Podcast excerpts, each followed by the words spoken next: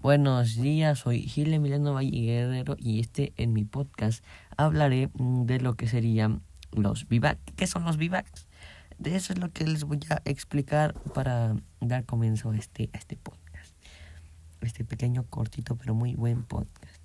Los vivacs son expediciones, mini expediciones. Es como ir de acampada, pero te vas con, con pocos recursos, con pocas cosas. No tan pocas, pero si te llevas como más que nada hachas, comida y cosas básicas para hacer fuego y hacer comida. Este tema es muy bueno porque tiene diversas cosas. Este tema es un tema súper largo. Puedes hacer distintas cosas en los bivacs.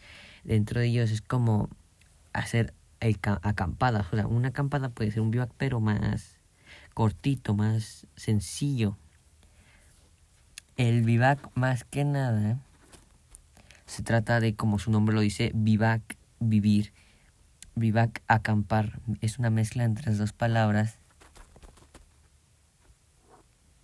Y entonces, es una acampada, puedes eh, ir, normalmente se realiza en las montañas. Y ahí es donde tú te vas como a sobrevivir, como si fuera normal, como si fuera antes.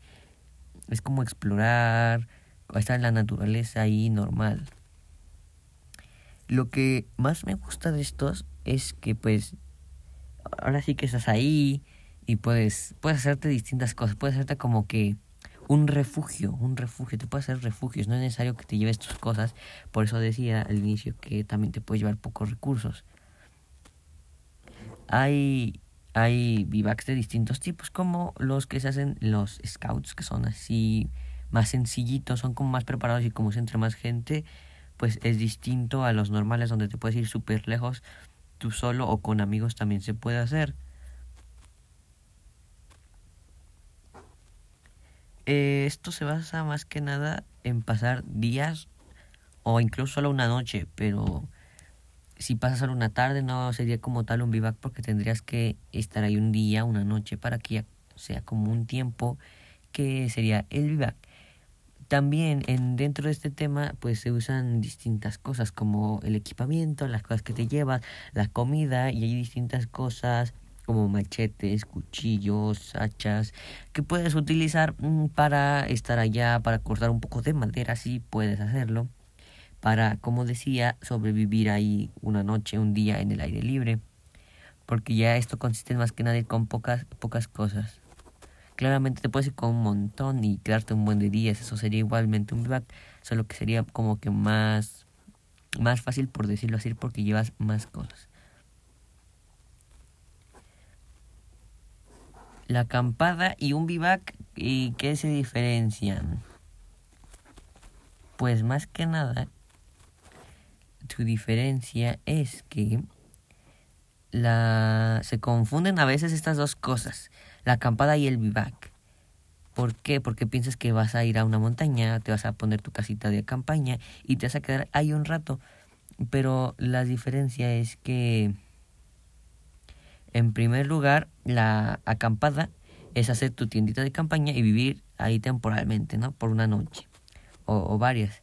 El vivac ya es cuando no creas casi nada y no, no mueves tus cosas. Es como pasar la noche ahí, ahí donde tú puedas. Podrías hacerte tu pequeño refugio y solo ahí, con un saco y con pocas cosas. La acampada es donde llevas un montón de cosas y pues ahí es donde, donde pasa esto, ¿no? Donde llevas un montón de cosas. Además de que también se pueden hacer en la noche. O sea, tú puedes ir a acampar en cualquier hora. Puedes este, cortar ahí, te digo, madera, hacerte una pequeña basecita porque no tienes que llevarte tampoco tantas cosas para que un vivac. Esa es la diferencia entre esto y la acampada. Este fue todo por esta pequeña introducción porque realmente esto se desglosa muy grande en todas las cosas y actividades que puedes hacer en un vivac. Como pescar, si puedes, este, talar, em, hacerte como que tu, tu propio refugio, pero ya más más escala grande, mejor, mejor hecho. Eso fue todo por esta pequeña que dije introducción donde ya resumiste de lo que de lo que hay, de lo que se puede hacer, aunque esto es muy cortito, pero se puede hacer un montón de cosas.